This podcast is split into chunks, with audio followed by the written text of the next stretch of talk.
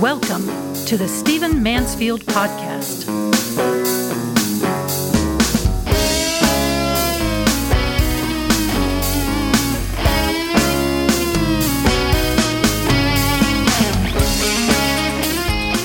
Welcome to the Stephen Mansfield podcast, where we look at current events through the eye of faith, through the eye of history, through the eye of leadership and character. I want to talk in this episode about a recent event, which I believe is sort of a bellwether event. It's going to happen again. It's going to recur because of the times in which we live. And since I have a lot of people who listen to this podcast who are in government and uh, national leadership in various ways, and heading major organizations, I thought I would look at this event more from the standpoint, not just in terms of the tragedy it is right now, but what it portends, what it indicates about the future. And of course, I'm talking about the Maui fires. So let me drop back just a little bit, develop the history a little bit, and then we'll talk about some of the main features of this fire and our response to it that we really need to examine and that we need to used to prepare in other localities. So on August the 8th, a fire began in Maui on the extreme western portion of Maui in an area called Lahaina, a town called Lahaina. If you know anything about uh, Hawaiian history, you know that Hawaii was not, of course, always a state. It, at one point was an independent uh, nation, and this was its capital. Lahaina was its capital. So on August the 8th, a fire began. Now, how did it begin? Well, we don't know that yet. Uh, only about 1% of the fires in Hawaii are natural, meaning because of volcanoes or some natural event. Turning that number around, 99% are man made. They're because somebody left their grill, their campfire going, or didn't handle their grill quite right, or threw a cigarette into some dry underbrush or something of that nature. So it's likely that the fire was man made. However, there were some factors that caused this fire to be unbelievably severe. And one of them has to do with the extreme drought in Hawaii right now. Let me pause for a moment and say what I don't want to do right now is debate global warming. Okay. I understand there are differences amongst experts. I'm not able to parse all those out. What we know for sure is that we are living in a time of global warming. The debate is about how man made it is. I do know as a historian, we've had periods of extreme warmth and extreme cold in history before. Uh, currently, uh, the level of warmth is not beyond what we've had before. Uh, we are breaking some records, but I'm not going to debate that now. I'm not trying to solve that. What I am trying to say is that we are living in a time of drought and superheat and uh, global warming. Uh, there's no question there's a trend of global warming happening, and I'm going to let the experts work out how much that's man made and how we ought to respond. I'm basically an advocate for green energy because I think it's healthier for us and safer and will ultimately be even cheaper uh, and more sustainable. But that's not what this podcast is about right now. So back to the Maui fires. The fact is that Maui and many of the Hawaiian islands were experiencing a drought.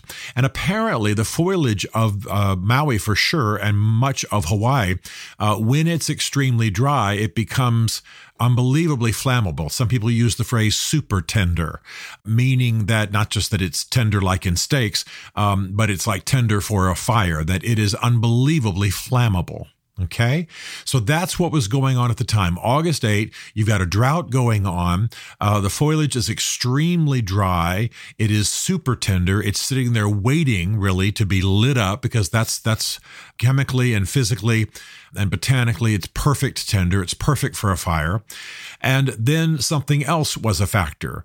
Uh, if you've been watching the news, you now know that California is under a tropical storm warning, and uh, it's pretty rare for them to have that. Well, this is from Hurricane Hilary, which on August 8th was still a thousand miles from Hawaii, but the winds were very high in Hawaii, specifically uh, in Maui because of this storm. So even though Hurricane Hilary was a thousand miles away, much closer to Japan, the fact is that the winds over the Pacific were very high. So on August the 8th in Maui, you had some probably human caused fire.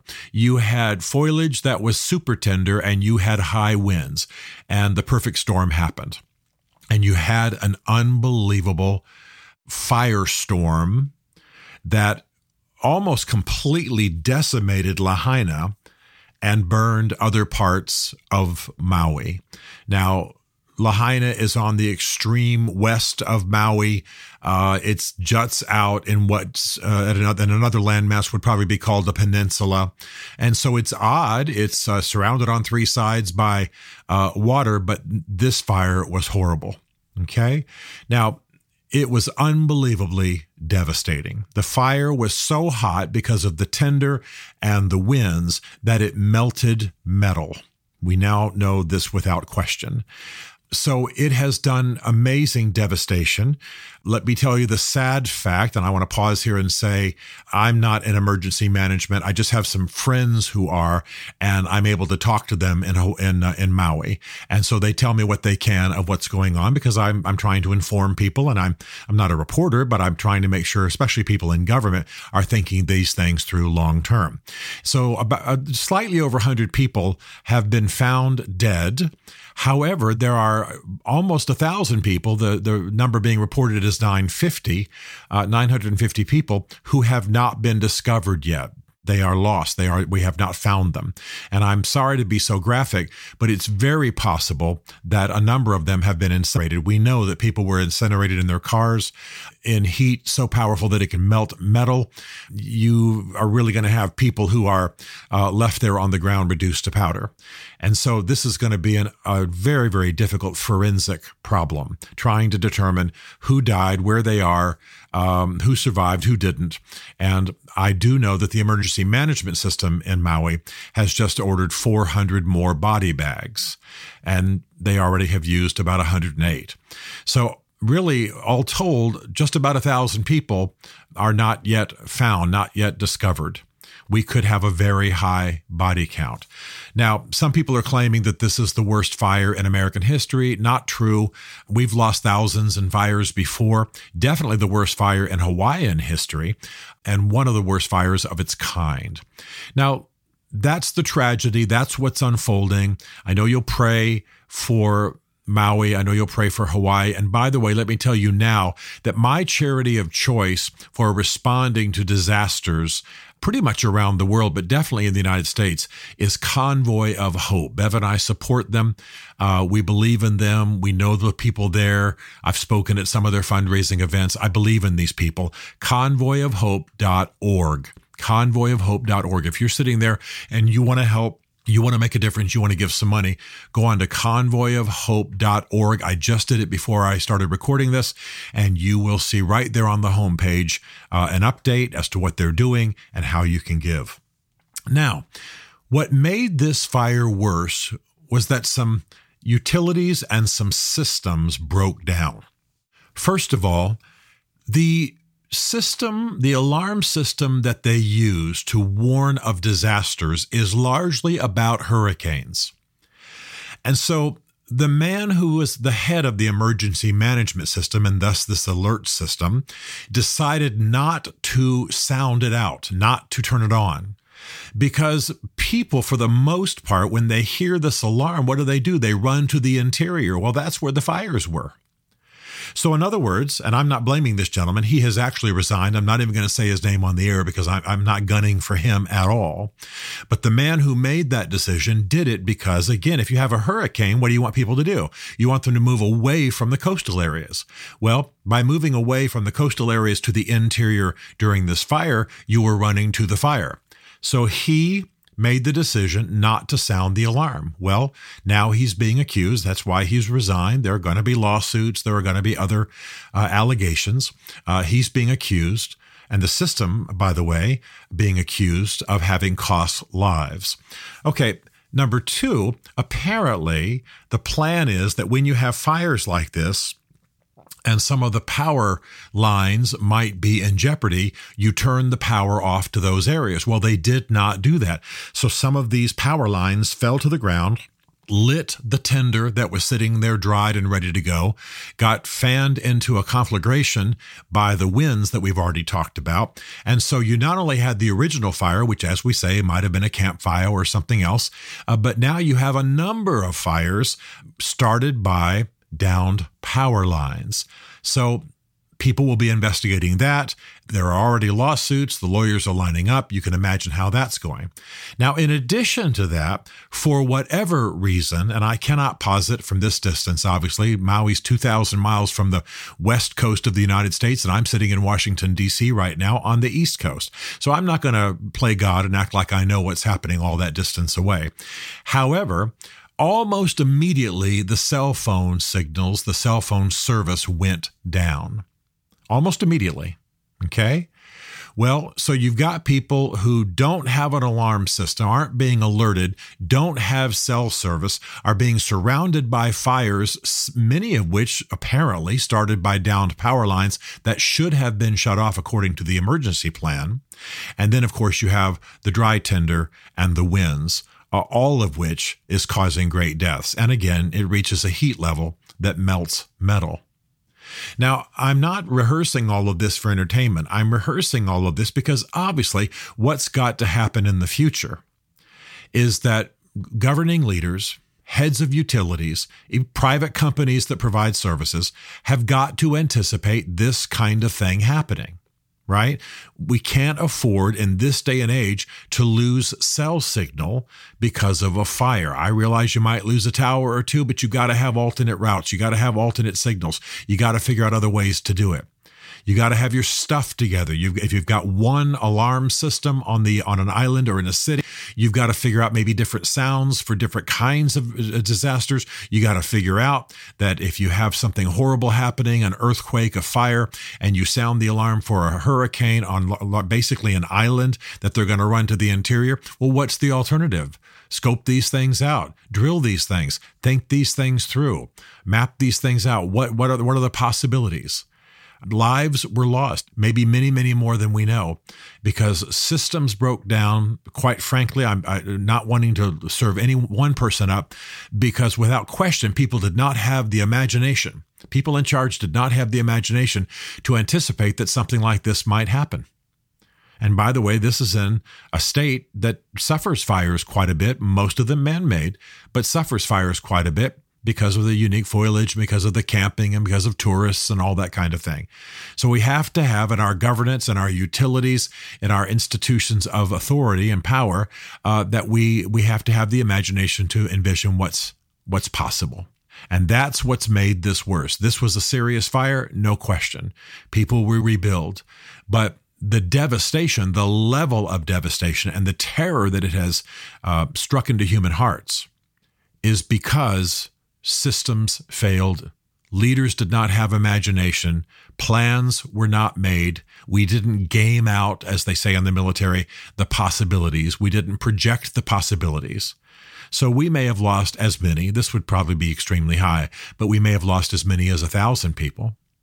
Lawsuits will go on for years. And there's great tension over this. As you may know, some of the stars who own property on Maui are begging tourists not to come because believe it or not, in our calloused age, in our age that is just uh, disaster calloused and hardened, you've got people swimming and vacationing within sight of where the fires were.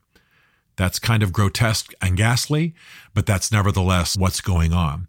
And so some of the stars out there who own property and care about Maui are saying, please don't come. You're in the way. You're slowing down rescue services. You're not helping us by spending your dollars on the island. Give us some time. Back away.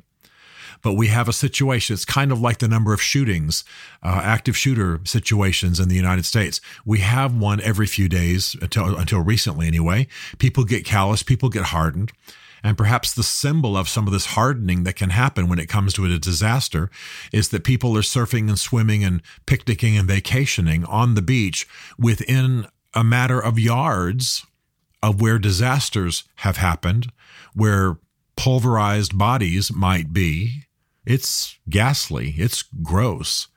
But that's what goes on in a society that has constant, constant horrible news the heart gets a bit hardened. Now, I want to give these people some grace. Some of these tourists I happen to know just because I know some folks who are there now uh, trying to help.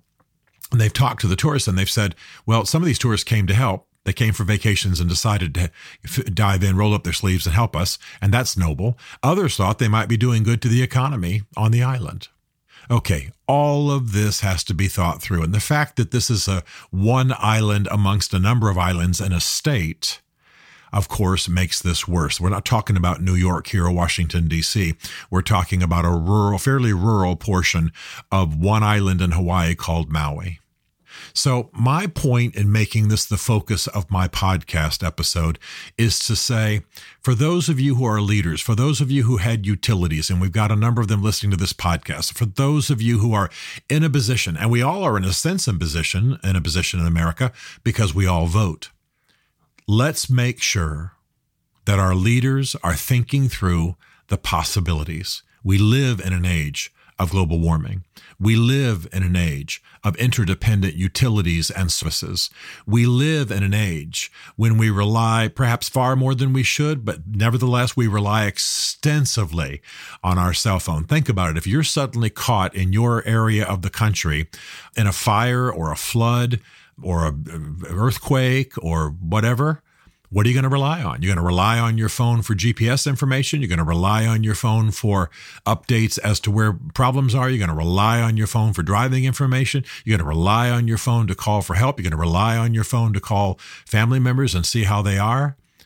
Your phone is huge. If that goes down in our day and age, it's not like you can go to the your kitchen and take the phone off the wall. None of us have one. We've got to think these things through. We can't be relying on systems that where we haven't gamed out every possibility and where those services aren't led by people of imagination. Now, I mean to cast no aspersions on those in charge in Maui, but systems broke down. People are resigning. Government leaders are scratching their heads. The governor of the state has made some declarations that have actually made things worse. I won't dive into that now. And my goal is not to accuse anyone. I'm not a lawyer. I'm not trying to generate an audience by being bombastic. I'm saying let's govern well. Let's lead well because it's going to take years for Maui Lahaina to get back online, to get restored. The lawsuits may last even longer. There was an epic failure here. Thank God it wasn't even bigger but is disastrous enough to be a warning in our time.